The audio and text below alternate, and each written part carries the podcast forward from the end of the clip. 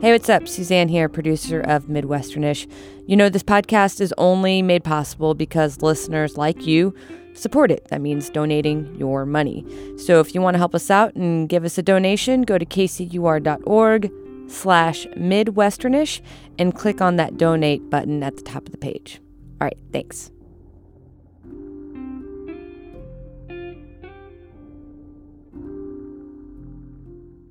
What do you remember about school lunch.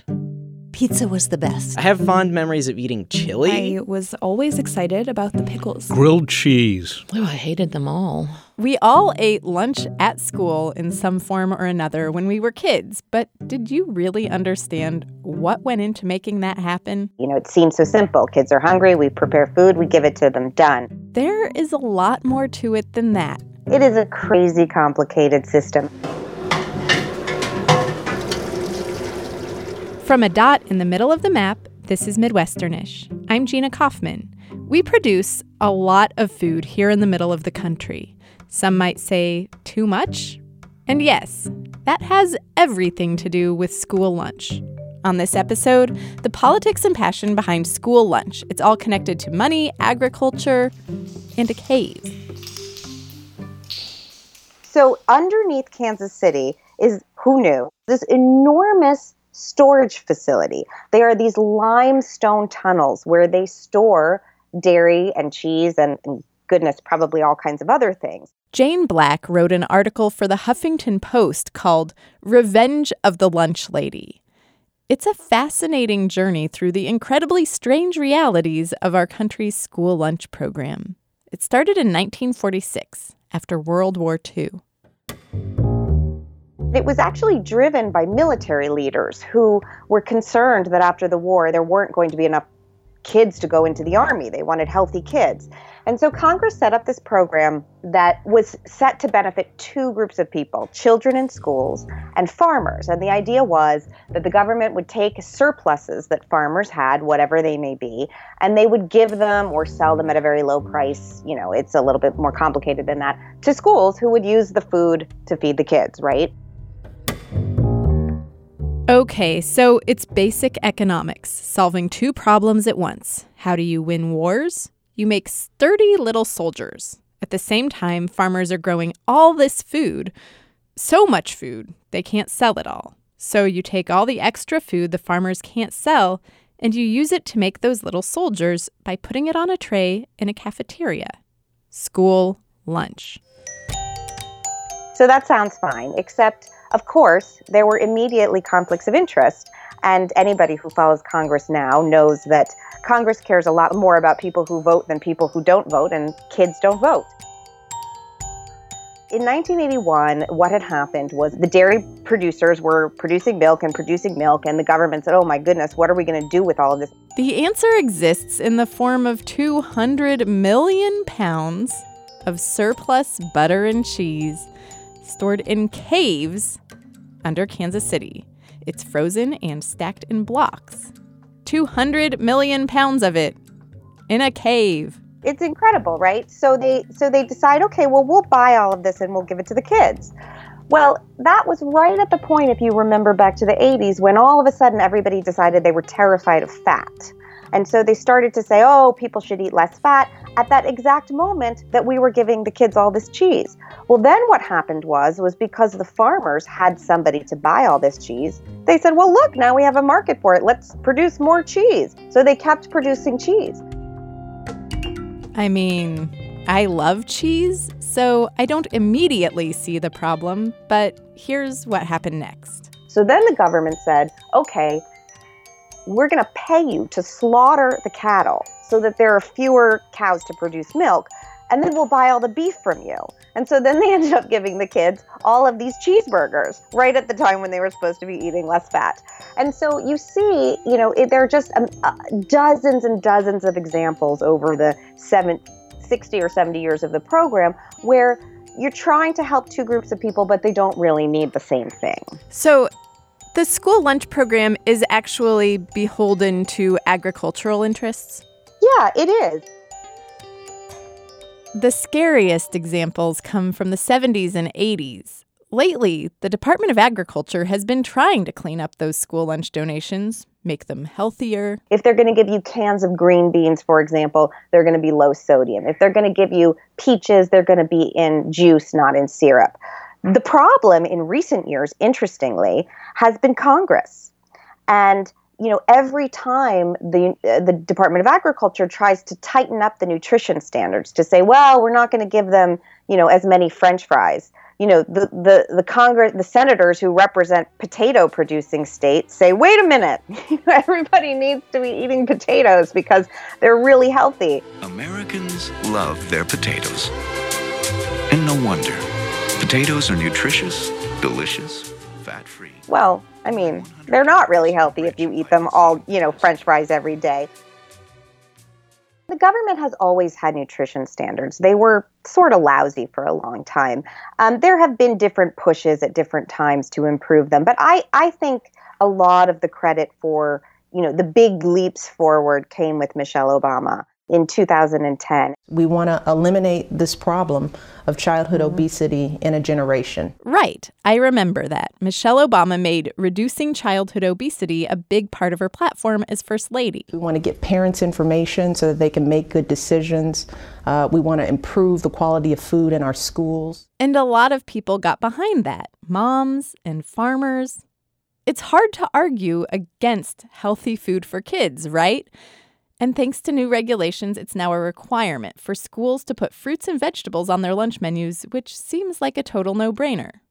But wait, there's more. They also require, when the kid goes down the line, that they have to take the orange. They can't just take the chicken nuggets and the strawberry milk. They have to take the orange. And can they throw it out on, off of their tray at the end of the meal? See, I knew you were going to say that. And yes, they can. Um, they're more likely to eat it if it's on the tray. But a lot of schools have set things up where I forget what they call them, share bins, where if you're not going to eat your orange, you put it in the share bin. You don't just throw it in the trash. And then somebody who might want it or who is hungry, and there are a lot of children in this country who are hungry, can take it or they put them, you know, they, they, they save them and they send them home in backpacks over the weekend to kids who need them. So you've just hinted at this other consideration, and it's a huge one. That's who can afford school lunch because it's only free to some students. And that's tricky. I mean, it's an issue that's in the news right now because New Mexico has just passed a law against what they're calling lunch shaming. That is this practice of simply not feeding kids whose lunch bills haven't been paid. One of the things that drove that, just so your listeners know, is there was a, I saw it on social media, a school had sent a child home with a stamp on his arm that said lunch money. Uh, you know, I mean, imagine being a child and being held out like that. But so, if you will just indulge me for one second to go b- again back Please. into history.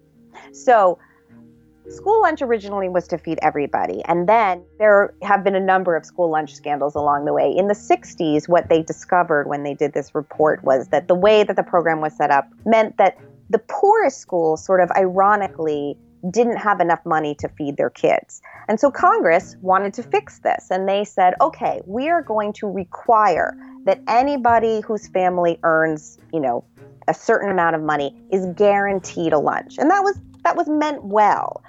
What happened, of course, because there are always unintended consequences, right, is that it sort of transformed what was a feeding program for children into a welfare program.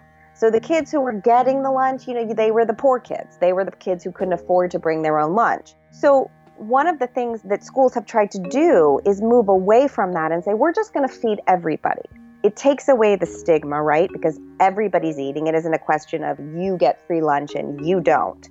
But what's happened is, is that the conservatives, um, you know, they're Republicans generally, have said, well, wait a minute, there's no such thing as a free lunch. So, on every cafeteria tray, wherever school lunch is served, there's basically, as I am coming to understand it, a huge helping of politics, economics, and agriculture. And I wonder how anyone actually manages to think about cooking. I mean, making and serving food that tastes good, that these kids are going to want to eat, that these kids are going to enjoy eating. I mean, it's a really good question. And, you know, it's funny personally. The way that I got into covering school lunches, you know, I was a food writer and I was writing about food. And I was living in Washington, and this was a big issue in the early Obama years. And you sort of enter this world. It is this Alice in Wonderland like world where it's curiouser and curiouser wherever you go. Um, and you have to spend an enormous amount of time figuring it out. And that, I think, is the problem. So it's a lot to figure out, and someone's got to do it every day in every school, or else kids don't eat. And I just want to say, feeding kids is incredibly stressful. I have one kid to feed at home, but trying to get it done in the time I have within a reasonable budget and getting the food groups in and steering clear of pesticides I love cooking and it makes me want to tear my hair out. You need somebody who understands budgets. You need someone who can manage a staff. You need someone who understands nutrition because unlike a restaurant operation, you know, the USDA is coming in and saying that over a course of the week, these you know 10 meals that you're serving can only have this many grams of sodium and this many grams of fat. I mean imagine doing that at your own house. It's all you can do to get the food on the table right? Yeah. And then and then you're doing it all for you know three dollars a meal. And that includes the labor that goes into preparing it. And so, you know, there are all these people who come in from the outside and say, oh, you should prepare food from scratch. Well, you have to pay the cooks to do that and you only have $3 a meal. So it's a really, really hard job. The job she's talking about might officially be called something like Director of Food Services, but we are talking about the infamous lunch lady. Um, excuse me, isn't there anything here that doesn't have meat in it? Possibly the meatloaf. Lunch Lady Doris, why are you here? Budget cuts. They've even got groundskeeper Willie teaching French. I think that you know one of the problems is is we haven't valued that job. We haven't valued it in terms of finances, nor just in terms of stature in the community. Lunch Ladyland. And I think that you know one thing we all should do is you know go in and thank our food service director and give her a pat on the back and see what we could do to help because they have a really hard job. People do this job and take it seriously every day school is in session. They basically run restaurants with all the pressure of a professional kitchen, but a lot more rules and none of the glory. We don't get into this profession to make a lot of money. People like Leah Schmidt. She's been doing this job for 25 years. 25 years in a school cafeteria, turning food from our fields and frozen butter from subterranean caves into meals for hundreds of kids, arguably the pickiest eaters in America. Turns out this is her lifelong passion. I actually worked in the school cafeteria when I was in sixth grade. I went to a very, very small elementary school here in the Kansas City area. There were only 12 of us in the class. So if we were caught up on our work, he would kind of farm us out to other areas of the school, and the school lunch um, ladies were, I, were where I went to work. It was great. You know, I have really wonderful memories of Mrs. Tillery was her name, so I still remember my school lunch lady from my sixth grade. Leah loves coming up with new dishes like sriracha chicken over brown rice. That's a popular one. But it always comes back to taking care of kids. And I got into it really because um, I could have summers off with my, my kids. Um, I had a two year old and a seven year old at the time, and, and the hours were good. Um, I was off on days when they were off school, and, and it gave me an opportunity to be kind of a stay at home mom in a way. So then, thinking of that as like like a profession that was part of your role as a parent did you think of that as sort of an extension of feeding your kids? And, and I think a lot of us do, um, that we all consider our students to be our kids. I think that every single person who works in school meals would love to be able to do exactly what Jane said, and that's feed all the students for free and not really have to worry about who doesn't have lunch money today. It's, it's a situation that all of us really hate to deal with. And I've seen so many school lunch professionals, the ladies that work in the cafeteria, pay for students' meals. Uh, so out of their own pockets. Out of their own pockets, yes. I'm not sure if I really ever took the time to properly thank my lunch lady. Worse than that, I don't know if I even introduced myself or asked how she was doing. I highly doubt I said goodbye when I graduated, even though I can still picture her smiling at me as she passed me a giant plate of beef stroganoff. That's the school lunch I liked best. I did walk back into the cafeteria years later, and that's when I realized how tiny everything was. The tables, the chairs, it all just looked normal back then. But when it comes to school lunch, it is this Alice in Wonderland like world where it's curiouser and curiouser wherever you go. What looks big is small, and what we underestimate is huge. Whether it's the hard work of a lunch lady or the amount of old dairy frozen in our caves. So thanks to my lunch lady, all the lunch ladies, and the lunch men, damn it, and the farmers, and Congress, but mostly the lunch ladies, for feeding America's hungry future.